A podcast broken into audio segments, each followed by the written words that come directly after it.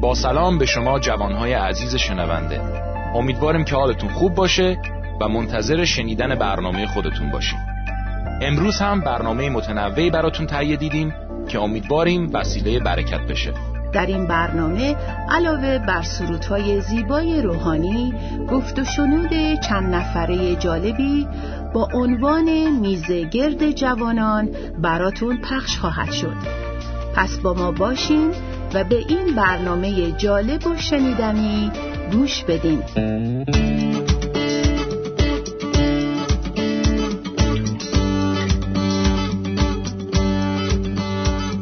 با سلام و درود خدمت شنوندگان عزیز. حال شما چطوره؟ خدا رو شکر می‌کنیم به خاطر وجود تک تکتون و امیدواریم هر جایی که هستین در خداوند شاد و پیروز باشین. ما با دو جوان عزیز که در حال حاضر در این استودیو با من هستن در مورد موضوعی داغ صحبت کردیم. موضوع قدوسیت و شریعت. یعنی اگه ما می‌خوایم در قدوسیت زندگی بکنیم چه شریعتی رو باید دنبال بکنیم؟ آیا شریعتی هست؟ آیا یک سری قوانین و احکامی هست که باید اونها رو دنبال بکنیم؟ اصلا گناه چی هست؟ یه سری افراد بودن می‌گفتن که سینما رفتن گناهه من به این آقا گفتم که آقا پس من یک گناهکار بسیار بزرگی هستم چون که سینما زیاد میرم فیلم های زشت نگاه نمی کنم فیلم هایی که صحنه داره نگاه نمی کنم ولی سینما خیلی میرم. دوست دارم فیلم نگاه می‌کنم. بعد می‌گفت نه تلویزیون گناهه. گفتم خب فیلم های مسیحی رو تلویزیون می‌ذاره نگاه می‌کنیم بعد اونم گناهه. آه نه اونا گناه نیست. ببینید یه سری شریعت قوانین احکامی رو ما میاییم برای خودمون دور خودمون میچینیم که خودمون از خودمون بدمون میاد. چون که نمی‌تونیم خودمون هم اون شریعتی رو که خودمون گذاشتیم به عمل بیاریم. ولی آیا خداوند می‌خواد که ما زیر شریعت باشیم؟ ما در یک برنامه دیگه که با همین دو جوان عزیز در این مورد صحبت کردیم گفتیم که بله شریعتی است که اسمش رو شریعت روح گذاشته. یعنی روح القدس در ما به ما کمک می‌کنه بر حسب کلامی که داریم. با تفسیر درست ما بتونیم زندگی درستی رو در قدوسیت و پاکی داشته باشیم. میگه شریعت روح مرا از شریعت گناه آزاد کرده. پولس رسول این رو میگه. حالا این بالانس رو ما چطور پیدا می‌کنیم؟ چون که بعضی موقع هم اونایی که اصلا هیچ حکم و قانونی رو نمی‌خوان داشته باشن رعایت بکنن از اون طرف بالکن میفتن اینقدر میرن اون سر بالکن که از اونجا پرتشن میفتن پایین. و بعض موقع از این طرف شریعتگرایی از اون طرف آزادگرایی. ما باید یک بالانسی رو داشته باشیم. این بالانس رو چطور و کجا پیدا می‌کنیم؟ من واقعا فکر می‌کنم خیلی سوال سختیه ولی به نظر من جوابش خیلی راحته. تنها نوعی که ما می‌تونیم اینو واقعا درست متوجه بشیم و دیدگاه درست در موردش داشته باشیم در مورد همین شریعت ها تا چه جایی من چه شلواری بپوشم سیگار بکشم موامو بلند کنم همه اینا برمیگرده به معنا کردن کلام خداوند. یعنی ما اگه واقعا در کلام خداوند رشد بکنیم یاد بگیریم درست اونو معنا کنیم متوجه میشیم که چطور می‌تونیم کارهایی که خداوند می‌خواد و انجام بدیم یا ندیم. اگه شما فکر می‌کنین کاری که می‌کنین باعث لغزش دیگران چه ایماندار چه کسایی که شما دارین بهشون بشارت میدین میشه اون کارو نکنین. چون خداوند تو کلامش دوباره اینو گذاشته. بارها میگه طوری زندگی کنیم که دیگران رو بیشتر از خودمون دوست داشته باشیم احترام بذاریم. پس در تمام این چیزهایی که مطرح شده زمینه داره. اگه به تاریخ کلام نگاه کنیم در کتاب قرانتیان در مورد زنهایی که میگن سرشون رو بپوشونین زمینه داره. باید به تاریخ اون شهر نگاه کنیم در اون شهر چه اتفاقاتی میفته چه تاریخی این کلام نوشته شده چه معنایی برای شنوندگان اون موقع داشته. و وقتی اونو شما می‌خوایم بیاریم به مردم امروز و برای خودتون معنا کنین واقعا بعد از یه پلی بگذارین که در این پل چه کارهایی چه زمینه رو باید در نظر بگیریم دقیقا. مثلا همون مو بلند کردن. دوست من وقتی عکس خانمش رو نشون داد دیدم که خانمش موهاش تا زانوهاش بلند بود. و نمی‌دونم چند تا شامپو باید پر بکنه تو همون که اینا رو بشوره این موها رو. و گفتم که این خیلی سخته و خیلی زشته راستشو بگم. گفتم آخه چرا تو قرن 21 زندگی می‌کنیم؟ پولس رسول داشت به کلیسای قرنتوس مینوشت و می‌گفت که خانم ها موهاتون رو بلند بکنید چون که جلال زن در موهاش هم هست اتفاقا. حالا چرا کوتاه می‌کنید؟ ولی دلیلی که این رو می‌گفت این بود که اون موقع فاحشان که خودشون رو قربانی های بوت های دیگه می‌کردن موهاشون رو کوتاه می‌کردن. این یک نشانه ای بود که من مال این بوت هستم. برای همین ایمانداران هم که بعضی موهاشون خود کوتاه بود مردم فهم کنه که نکنه اینم فاحشه است. بنابراین پولس رسول میگه بابا چون که باعث سوء تفاهم نشه موتون خود بلندتر بکنید که دیگه این مشکل پیش نیاد. ولی حالا این مو بلند کردن ببینید به کجا رسیده. 21 قرن گذشته مردم موهاشون رو بلند می‌کنن و خیلی زیاد هستن از اینا. یا آرایش نمی‌کنن یا هزار یک چیز که اینا جنبه فرهنگی اون زمان رو داشته که الان هیچ ربطی به امروز ما نداره. آیه می‌خوام بخونم اینجا توجه شنوندگان رو جلب کنم بهش. اینه که در دوم قرنتیان باب 8 آیه 21 کلام خدا میگه زیرا میکوشیم نه تنها در نظر خداوند بلکه در نظر مردم نیز آنچه صحیح است انجام دهیم. پس همون فرهنگ و همون موضوعهایی که بحث روز مردم یک اجتماع هستش یک کشور هستش یک فرهنگ هستش اونا هم باید یه جوری باهاش کنار بیایم که هم در نظر خدا کاری صحیح انجام داده باشیم هم در نظر مردم. ببینید یه چیز دیگه هم هست. شما خیلی درست میگین. یه چیز کلیدی یه سوالی الان از خودمون بکنیم. اگه تو آیه قرانتیان ما می‌خونیم که موها رو بلند کنیم آیا من که الان اینو دارم می‌خونم اینو انجام بدهم یا ندهم؟ دوباره به سه نکته اشاره می‌کنم.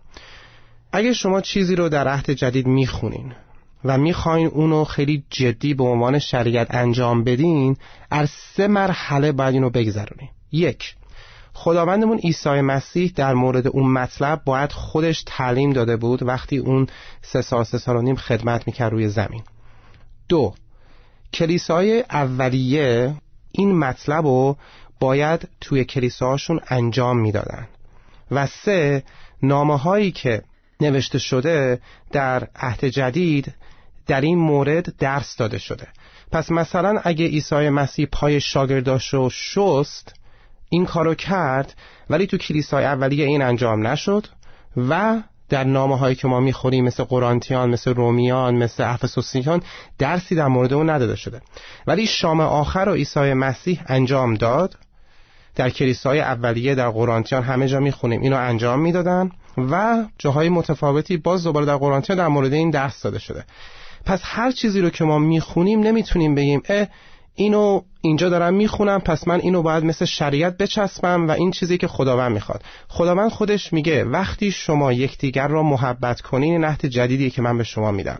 دیگران شما رو می‌شناسن و می‌دونن که شما شاگردان من هستین. چیزی که خداوند می‌خواد محبته. یعنی در تمام کلام خداوندمون همیشه محبت شماره اوله. همونجور که شما الان گفتیم برای اون کلیسا برای اون اتفاق برای اون تاریخ بوده. ما نمی‌تونیم هر چیزی رو بگیریم و بگیم چون این اینجا نوشته شده دیگه تمومه. واقعا باید توجه کنیم به تمام کتاب از صفحه اول تا صفحه آخر.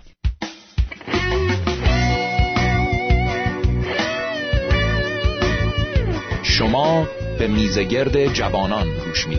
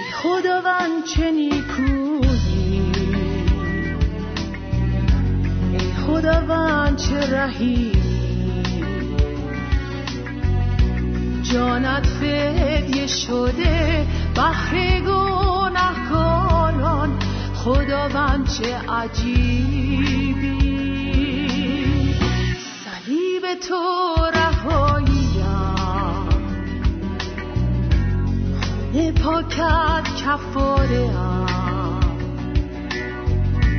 ایام تو از من تزمین نموده حیات و پیروزیم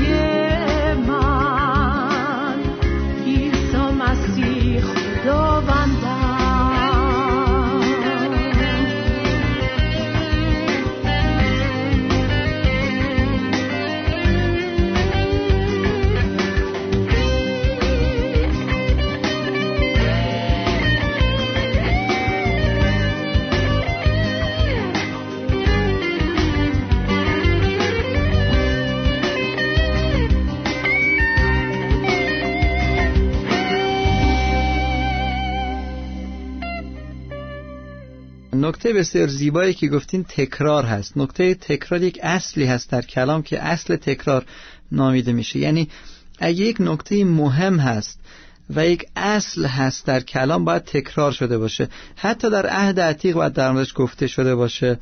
بعد عیسی مسیح اون رو عمل کرده باشه شاگردان رسولان در موردش صحبت کرده باشن.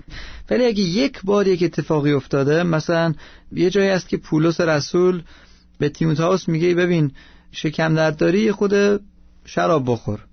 خب این یک تعلیم نیست یک اصل نیست که حالا همه باید شراب بخوریم. بعد یه جای دیگه میگه مست شراب نشوید. این دیگه خیلی واضح هست که آقا اگه برای تو باعث لغزش هست شراب نخور. همونطور که میگه گوشتی که برای بوتهایی که خدایان غیر بودن برای اونها داشت قربانی می‌شد اون گوشتا رو بعضیا میخوردن بعضیا نمیخوردن. باعث لغزش بعضیا می‌شد باعث لغزش بعضیا نمی‌شد. میگه آقا دیگه ما زیر شریعت نیستیم. اگه این باعث لغزشت میشه نخور. اگه باعث لغزشت نمیشه بخور. ولی یه جایی بخور که اون یکی که باعث لغزشش میشه نبینه. مست شراب نشو. این خیلی واضح هست ولی در عین حال اگه می‌تونی کنترل خودتو داشته باشی یه تیکه کوچیک شراب برای سلامتی برای قلب خوبه بخور. اگه نمی‌تونی کنترلش بکنی نخور. خیلی ساده هست. آقا موهاتو بلند بکنه ای خانم که مثلا قاطی اون یکی گروه نشی که فاحشه بودن. ولی الان که اصلا همچین گروهی وجود نداره اصلا کچال بکنه اشکال نداره. ولی در عین حال داره به ما یک تعلیمی رو میده که فرهنگ چی میگه. عیسی مسیح مثلا در مورد نجات صحبت کرد. پولس رسول در مورد نجات صحبت کرد. نامه های رستوران دیگه در مورد نجات صحبت می‌کنن. در عهد عتیق نجات پس نجات میشه یک اصل. نمی‌تونیم بگیم که نه. بعضی حالا به نجات احتیاج دارن بعضی نجات ندارن. عطایای روح اینها تکرار شده انجام شده. ولی یک جا هست. عیسی مسیح خودش میگه که شما میرید دست می‌ذارید روی مردم شفا می‌دید دیوها بیرون می‌کنید. اونها رو به نام پدر پسر روح قدس تعمید می‌دید و بشارت انجیل رو می‌دید. ما رو هم شما رو می‌گیرن هیچ اتفاقی برای شما نمیفته حالا ما می‌بینیم که در زندگی عیسی مسیح در زندگی رسولان در زندگی کلیسای اولی همه اون اتفاقات افتاد بجز اون مار و اغرب که فقط یک بار اون اتفاق افتاد و اون هم زمانی بود که پولس رسول در خدمت بشارتیش بود یک ماری بود اومد گزید و بعد می‌بینیم که خداوند شفاش داد هیچ اتفاق براش نیفتاد. این یک بار اتفاق افتاد. پس این نمی‌تونه یک اصل باشه ولی بعضی از مسیحیان هستن که میرن مار رو می‌گیرن تو دستشون میگن ببینید مسیح این رو گفته. تکرار نشده برای همین نمی‌تونیم این رو به عنوان یک اصل ببینیم. خدا رو شکر. من فکر کنم که این درس می‌تونه مفید باشه برای بعضی از شما عزیزان که شاید سوال داشتین. اگه سوال بیشتری دارین خواهش می‌کنم بفرستید این سوالات رو به ما و ما خوشحال میشیم که در این موارد صحبت بکنیم. برادر شما اگه چیز خاصی داریم برای گفتن بفرمایید وگرنه تمام بکنیم. نه دیگه من فکر می‌کنم به این مطلب شریعت و آزادی از شریعت و زندگی با خداوند واقعا اشارهای خوبی کردیم و من فقط برای خاتمه می‌خوام دوباره بگم که کلام خداوند زنده است و معناش برای ما از طریق روح قدوس خداوند و از طریق حکمتی که خداوند به ما میده فراهم شده. فقط ما باید خودمون واقعا پاک دل و روشن فکر در مقابل این قرار بدیم تا بتونیم معنای درست کلام خداوند رو درک کنیم و با انجام او و اطاعت از اون کلام ما می‌تونیم درست زندگی کنیم. دقیقا چون که خیلی از جاها کلام خیلی واضح نوشته شده و اگه واضح نوشته نشده لازم است تفسیر بکنیم.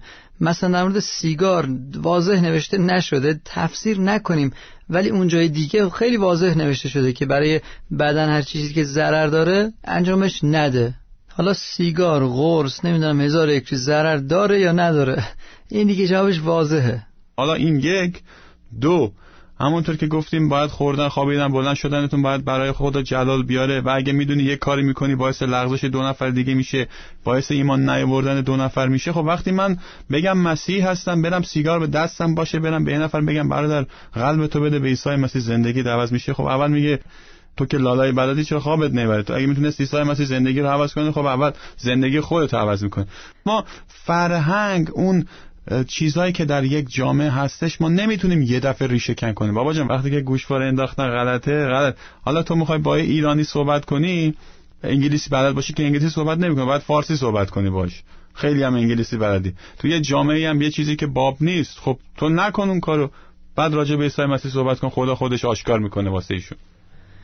دقیقا. عیسی مسیح خودش گفت که اون چیزی که وارد دهان ما میشه ما رو نجس نمی‌کنه. گوشت خوک ما رو نجس نمی‌کنه. اون چیزی که از درون ما از دل ما بیرون میاد اون هست که ما رو ناپاک می‌کنه. واقعا باز اگه به خیلی از این موارد نگاه بکنیم می‌بینیم که مسائل پزشکی حتی بوده. مثلا گوشت خوک اون موقع خداوند گفته که آقا نخورید نجس هست. به این دلیل نیست که مثلا کثیف از گوشت نه گوشت رو میپزید تمیز میشه به هر حال. میکروباش از بین میره. ولی گوشت خوک یک خاصیتی داره که اگه در سرما اون گوشت نمونه و اگه در یخچال نمونه بعد از مدت بسیار کوتاهی می‌تونه حتی حالت کشندگی رو داشته باشه و یک سم و یک زهری به خودش می‌گیره. برای همین خدا این رو می‌دونست. خداوند خوک رو آفریده. و در مورد گوشت خوک خیلی خوب می‌دونه. برای همین میگه این کارو نکن. خداوند مثلا خیلی از چیزهایی که میگه بکنید نکنید در عهد عتیق بنا به مسائل پزشکی اون زمان بوده و شاید الان صدق نمی‌کنه. باز باید ما اون زمینه رو داشته باشیم که بتونیم درست قضاوت و داوری بکنیم. در هر حال ما می‌دونیم که این روح القدسی که در ما هست هدفش این هست که ما رو به شباهت عیسی مسیح در بیاره. و عیسی مسیح چطور بود؟ پر از محبت پر از شادی پر از نشاط پر از آرامش پر از پرهیزگاری ثمرات روح درش دیده می‌شد. این هست اراده خداوند که ما مثل او باشیم. اگه ما واقعا می‌خوایم ببینیم یک نفر شخص روحانی هست یا نیست نگاه بکنیم به زندگیش. ببینیم آیا در زندگیش این چیزها دیده میشه یا نه.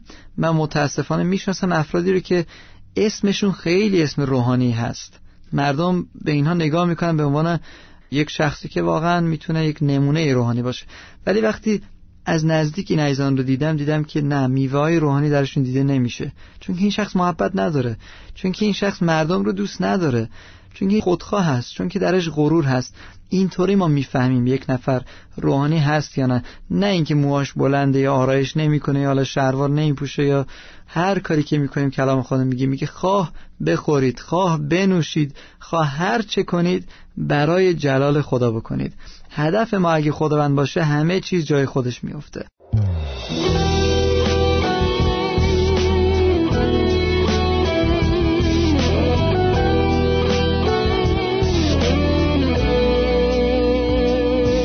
به سهم قدست وارد شوم. از طریق خون عیسی. بهر پرستش تو بهر اکرام و حمدت خدا.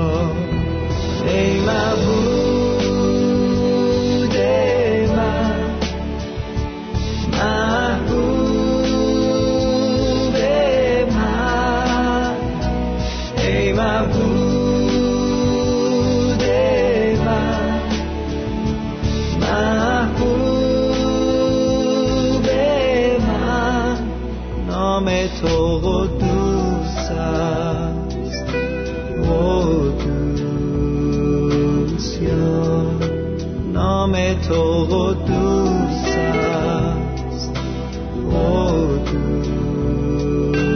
یا به سهم قدست وارد شوم از طریق